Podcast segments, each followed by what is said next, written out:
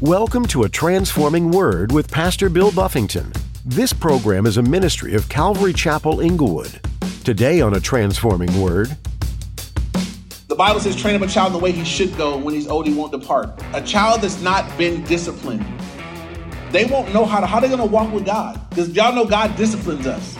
So you have a child that doesn't know anything about discipline. They don't, they don't know anything about loving discipline for your benefit and for your care and for your well-being. How are they going to walk with God? God's not putting up with anything. God's patient and gracious and loving, but God spanks his kids. So I haven't I haven't prepared you to walk with God. I haven't prepared you for a relationship with the Lord where you got to do what God says do because he's the Lord. what a responsibility we have as parents to train our children up in the Lord. In today's message, Pastor Bill will note the consequences of poor parenting and exhort parents to rise to the challenge. The habits and expectations that we set for our children can carry with them for a lifetime. In some ways, their behaviors can be a testimony of the gospel with friends and classmates. What are some godly principles that you want to instill in your household? Your kids will see Christ in you. Now, here's Pastor Bill in the book of 1 Samuel, chapter 2, as he continues his message, A Tale of Two Households. Verse 23 says, So he said to them, Now here's Eli's opportunity. It's not that he's ignorant of what they're doing, he's fully aware. And look at what he says. So he said to them, Why do you do such things? That's why y'all doing that? You know, this, why do you do that? Why, why you guys sleeping with the girls at the temple, man? Well, I heard y'all was doing that. Why y'all doing that?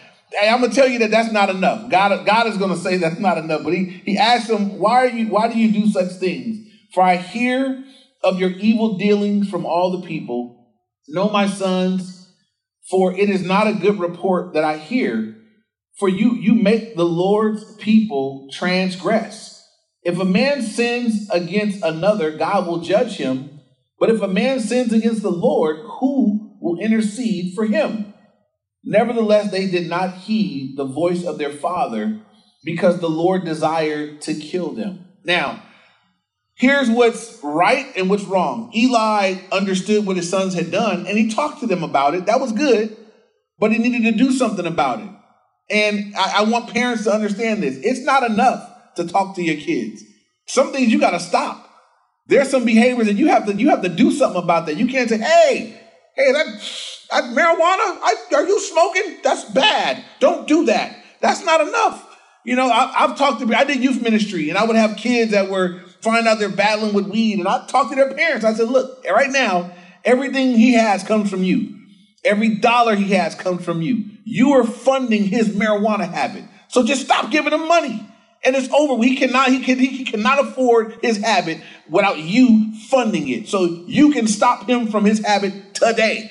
Um, if you so, and you you'd be amazed at the parents and what why you know he we said he was going to buy lunch. No, send him a packed lunch. He's smoking dope. He's going to be on crack before you know it. Do something about this. It's not enough to talk to him. You can't talk him out of that. You got to do something. And if it's a little kid, you got to discipline them. Parents, not enough to talk. You got to do something. And I would bring this on over to uh, church behavior, right? This is not my church, right? This is God's church. And God has a standard for behavior in his church for leaders and servants and so forth. And that is to be upheld. It doesn't matter if it's my kids, if it's people that I'm friends with. If there's a, if for myself included, there's a standard that God has for those who would serve him in this way, and it must be upheld. There's, it's not excusable that there would be people in places of leadership that are living in carnal ways or living in ways that are inappropriate or stumbling people at the house. God would say to those in charge, you better do something about that. And it won't be fun to do. You know, I've, I've, I've done this for a while. There have been times where I got to tell people that I love and I care about. You can no longer do in the ministry what you were doing because you're doing that too. Can't do both. You have to sit down, love you, but you can't do it. That's important. It's important that we be able to uphold a standard because to me, the, the temple, the tabernacle was that was that's God's house. So it's his house. He made the rules. He's a priest, you're to serve me like this. This is what I'm providing for you. This is how the people can offer sacrifice. You're to uphold that so that they can worship me in the way I prescribe. You're there to, to run it so that I get from the people what I desire, and they can receive from me what I want to do. But if you mess that up somehow, God says, now I got to deal with you. And it says here that God desired to kill them. You know who you don't want to be an enemy with? The Lord. I mean, I'll take anybody as an enemy but except the, the Lord. I, if everybody in the world hated me, but God was for me, I'll take that. Um, but you don't want the Lord saying, I, I'm going to kill you. Because if God desires to kill you, guess what? You're cooked. There's no, no getting out of this. And so um, it says that the Lord desired to kill them in verse 25. Verse 26, contrast again. And the child Samuel grew in stature and in favor, both with the Lord and men. And I want you to know how, probably how easy it was for people to love Samuel in contrast to these rotten kids of Eli. I'm sure as he grew in stature and people saw him there serving and they could see a different spirit and a different heart and a different attitude and a different behavior. I'm sure it was a blessing to go and see little Samuel instead of the sons of Eli that are sleeping with women and taking stuff that is not supposed to be taken for them. And so Samuel's continuing to grow in stature and in favor with both the Lord and with men. Verse 27 then a man of God came to Eli and said to him, Thus says the Lord. So a man of God, this would have been a, prophet, someone that's going to speak on God's behalf to Eli. He says, Thus says the Lord, this man says to Eli, Did I not clearly reveal myself to the house of your father when they were in Egypt in Pharaoh's house? And it's a rhetorical question. Of course you did. Did I not choose him out of all the tribes of Israel to be my priest, to offer upon my altar, to burn incense and to wear the ephod before me? And did I not give to the house of your father all the offerings of the children of Israel made by fire? Why do you kick at my sacrifice and my offering, which I have commanded in my dwelling place, and honor your sons more than me? To make yourself fat with the best of all the offerings of Israel, my people. And this is God confronting him through a man of God, a prophet. One way you know a prophetic word is it'll ring true, every word of it. This for Eli, this this word, these words are ringing true. He said, "Man, did I not? Did God speaking to you, Eli? Thus says the Lord. Did I not call you guys? Did I not call your family to, to be in this place?" He said, "Look, why do you honor your sons more than me?" That's what it came down to. God said, "You're honoring them more than me. The reason you're not disciplining them, the reason you haven't stopped them, the reason you haven't put an end to this." is you honor them more than me. That's the problem. And I would say that to Christian parents. Sometimes parents put their kids above the Lord. You want your friend, you want a friendship with your kids so bad, you won't discipline them. You won't correct them. You won't stop them. When I see the parents of a small child and a small child is out of control, I think it's completely the parent's fault. Everything they have comes from you. When I look at a kid tantrum, it used to be a cultural thing, and we just live in a different time now. But when I was growing up, um, you, we, you couldn't tantrum.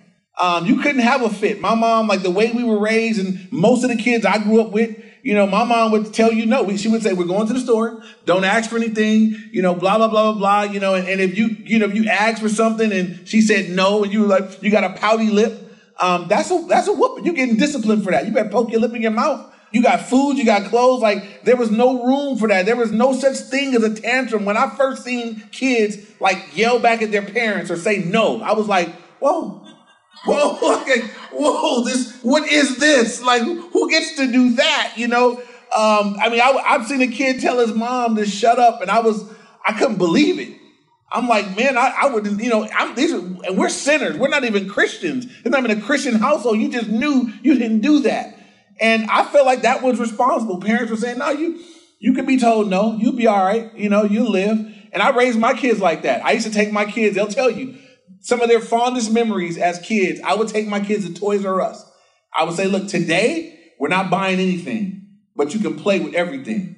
And we would go to Toys R Us, and ask them. We would, they would ride bikes. We would throw footballs. You know, they could pet dolls. I mean, we 30 minutes, one hour of playtime for free, and then we would leave, you know? and nobody cried. Nobody was like, I didn't get a toy, you know. So I think parents are responsible for that. That um that we don't allow our kids to just do whatever. Certainly when they as they get older, it's a difficult thing. You want peace. And maybe you want friendship and love, but a, if there are things that your kids are doing that need to be corrected, your God's holding you accountable. God says, I gave them to you. They're in your care. They belong to me, but they're in your care. And so there's some principles for rearing kids. God says, look, if you love your child, you'll discipline them. Says if foolishness is bound up in the heart of a child, but the rod of correction will drive it far from him. Say if you, if you discipline or you beat your kid, you won't kill them, right? So it's not beat them like in a bad way, but God, if you, you whoop their butt, if you did, it's not going to kill them. Probably going to save their life. They need it, and so it's necessary. It's needed. We want to train them up. That's part of training. And every kid's different. I've had four, and I had some kids that I could get accomplished with words, and I've had other kids that they needed a touch. Every kid will let you know what they need. Uh, everything doesn't require whooping, but you, you, know they they'll let you know what they need. I don't want to embarrass my kids, but I've had some kids that I can say, "Didn't I ask you not to do that?" And they would just melt. It's like forgotten. Just you know, they they it just easy broke. You know. But I have other kids where I'm like, "Hey, what I say." You know, you gotta gotta spank them. You gotta gotta you gotta touch them up a little bit. You know, gotta let them know it's real. And um, it's a difficult thing, right? I'm, it's not fun to do but it's necessary and it's fruitful and it's done in love because you love them and they belong to God. I want my kid to be able to walk with God. I'll give you this last thing on why discipline is so important.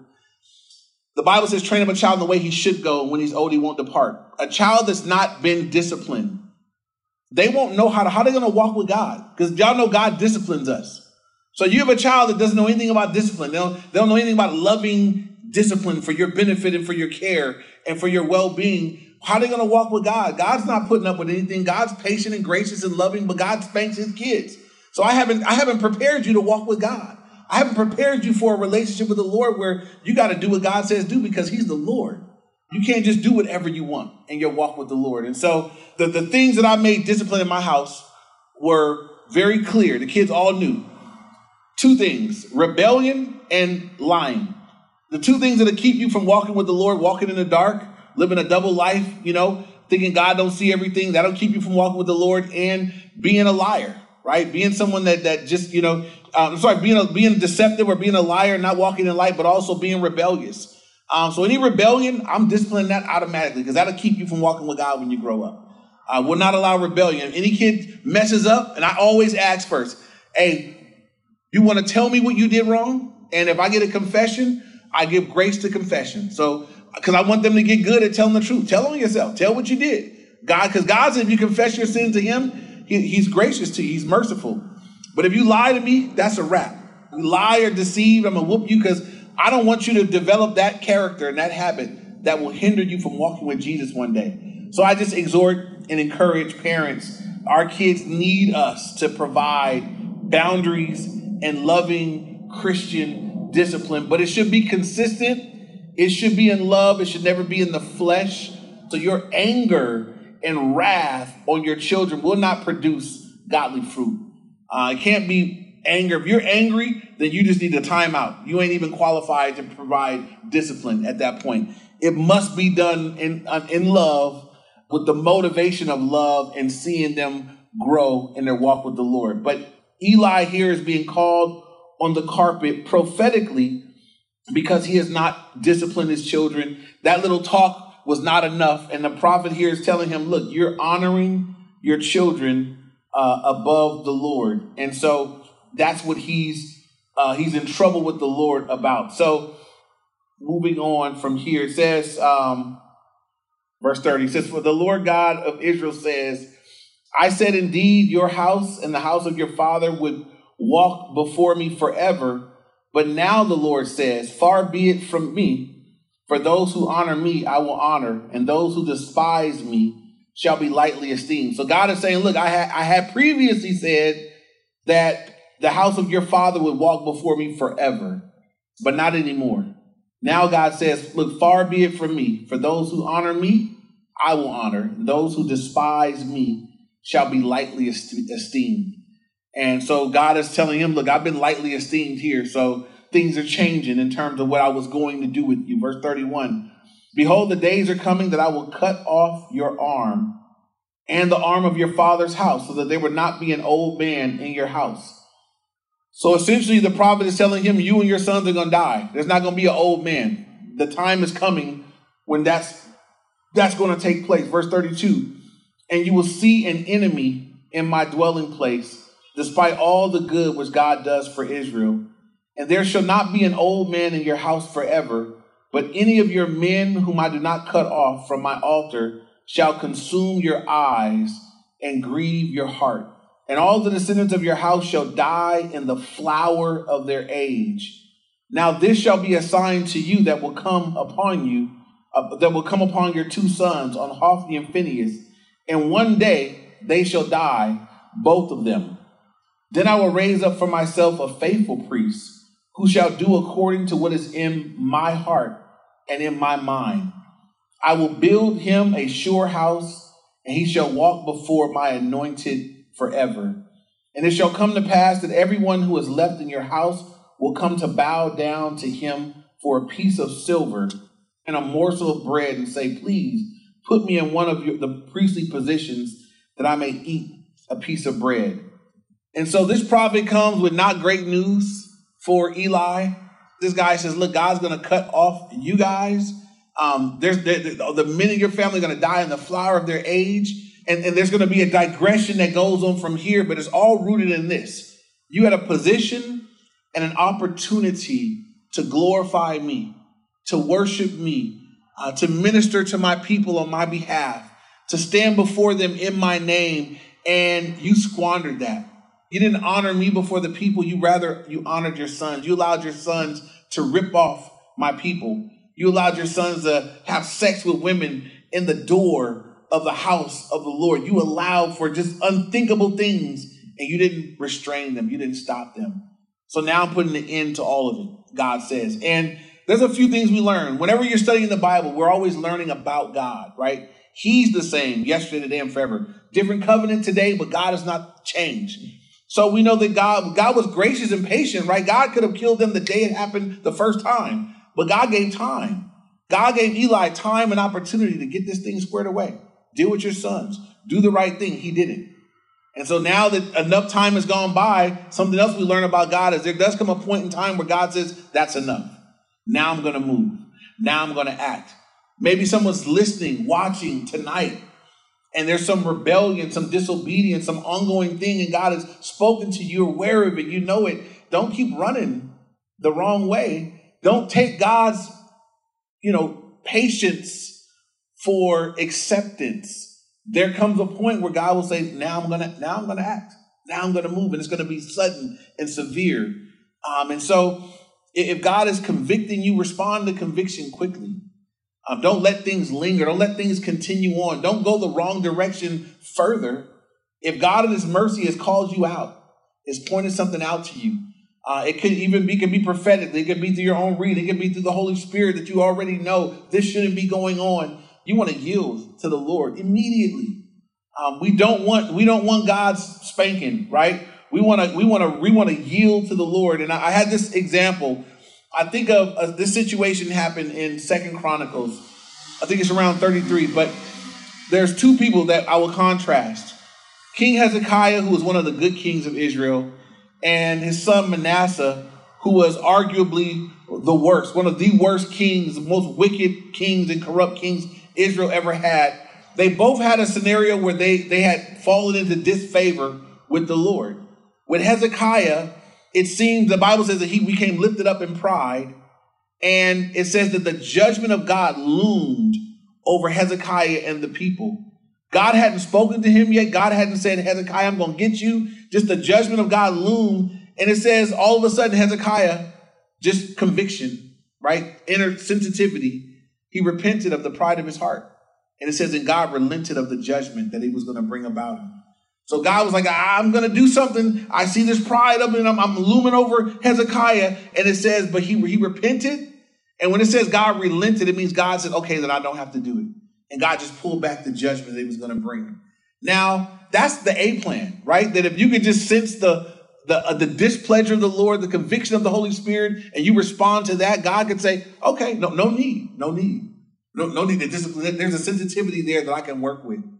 Um, that's what you want because we all we, we may get off, but you want to hear the Lord sensitivities to His Spirit and yield to that. Now Manasseh is the example of the other.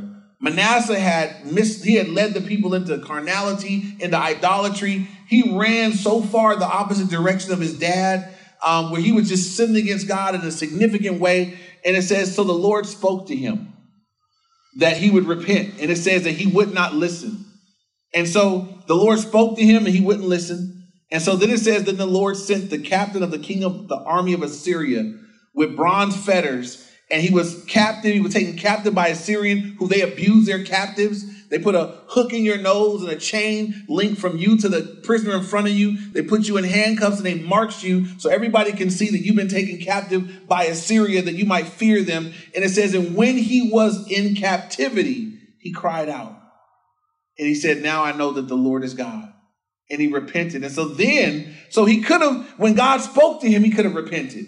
But he had to wait until he had a, a, hook in his nose, a bronze fetters on his arms, and he was in captivity. And then he heard God, and God said, "Okay." It says it says this. Then he knew that the Lord was God, and God delivered him from that situation.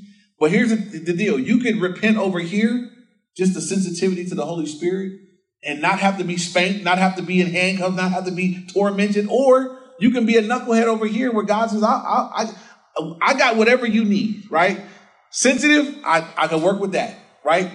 Disobedient, I can work with that. And um, I believe God will give each one of us what we need. I'm exhorting you, right? That the, the thing we want to be is sensitive to the voice of the Lord. Uh, we don't want to be rebellious. We don't want to get good at blocking God or, or ignoring God when He's speaking to us. It's important that when God speaks, we yield immediately, that we do so quickly. I believe that people that submit and yield to the voice of the Spirit quickly are people that hear the Lord more clearly. Uh, one of the ways that people become dull of hearing spiritually is because the last thing you heard, you didn't listen.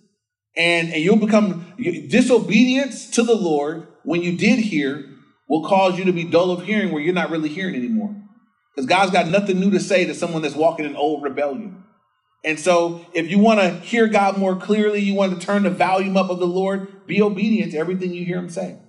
And that, that's how you turn up his volume. You hear much more clearly, and the communication will be clear. You'll hear, you obey. I believe people that hear and obey will hear again with greater clarity. They will continue to hear so that they might obey. And so um, Eli had the knowledge of what he was supposed to do. Um, he was in the position of a priesthood. He had all of God's laws and rules, and he didn't obey them. Um, now a prophet comes and says, Man, this is what's going to happen. Bad news coming. And again, I think it's just a great contrast. You have a mother who is desperate for a son, and she finally gets his son, and she had promised to give him to the Lord. And she has just several years, a few years with him to pour into him the word of God and to speak to him about God's call upon his life. And she dedicates him his whole life as a Nazarite to the Lord. And we see this young man growing up in the fear of the Lord and serving the Lord, growing in favor with God and with the people. But then to contrast that, we have Eli, whose sons were, uh, they were in the priesthood, but they didn't know the Lord and they were corrupt and they weren't being corrected. They're stealing of the offering and they're having sex with the women. And he's just taught, he did, all he did was talk to them. Hey, you guys doing that again? That's it. And, and but he didn't prohibit them or restrain them from doing this. And God came to a point where God says, May you honor them more than me. I'll close with this. May there be nothing that we honor more than the Lord. Amen. Not a person, not a child, not a marriage, not a friendship, not a job, not a relate. May there be, may there be nothing in our life that rivals the Lord. That we would honor God above everything else. That that would be our highest, our, our highest goal is to give God all the honor and the glory that He deserves. Amen.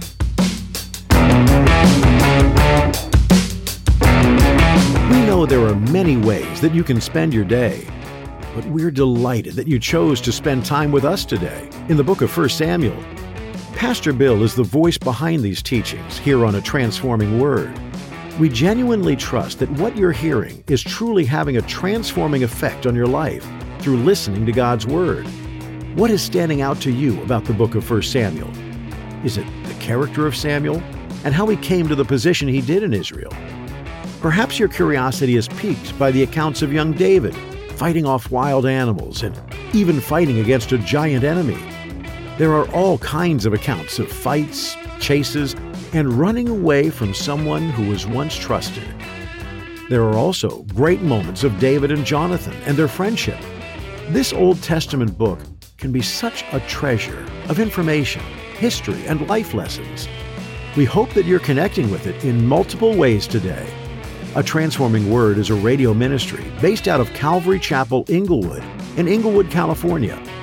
Would you come visit us? Sunday morning services are at 9 a.m. and 11 a.m.